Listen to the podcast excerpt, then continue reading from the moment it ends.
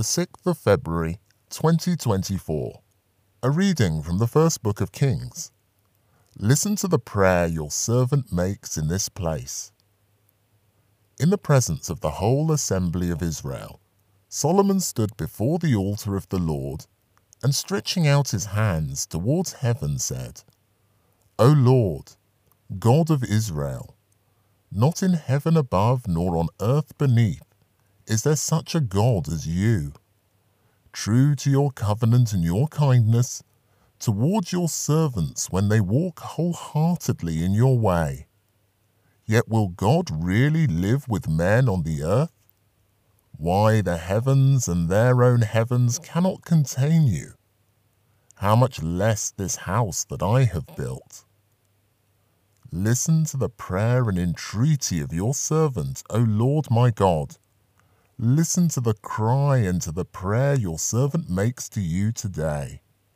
Day and night, let your eyes watch over this house, over this place of which you have said, My name shall be there.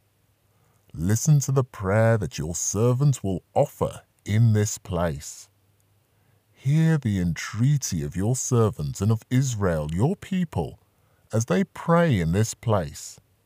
From heaven where your dwelling is, hear, and as you hear, forgive. The word of the Lord.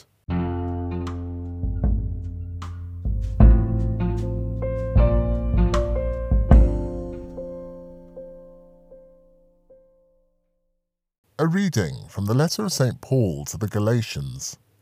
I live now with the life of Christ, who lives in me. Through the law, I am dead to the law, so that now I can live with God. I have been crucified with Christ, and I live now not with my own life, but with the life of Christ who lives in me. The life I now live in this body I live in faith, faith in the Son of God who loved me and who sacrificed himself for my sake. The word of the Lord.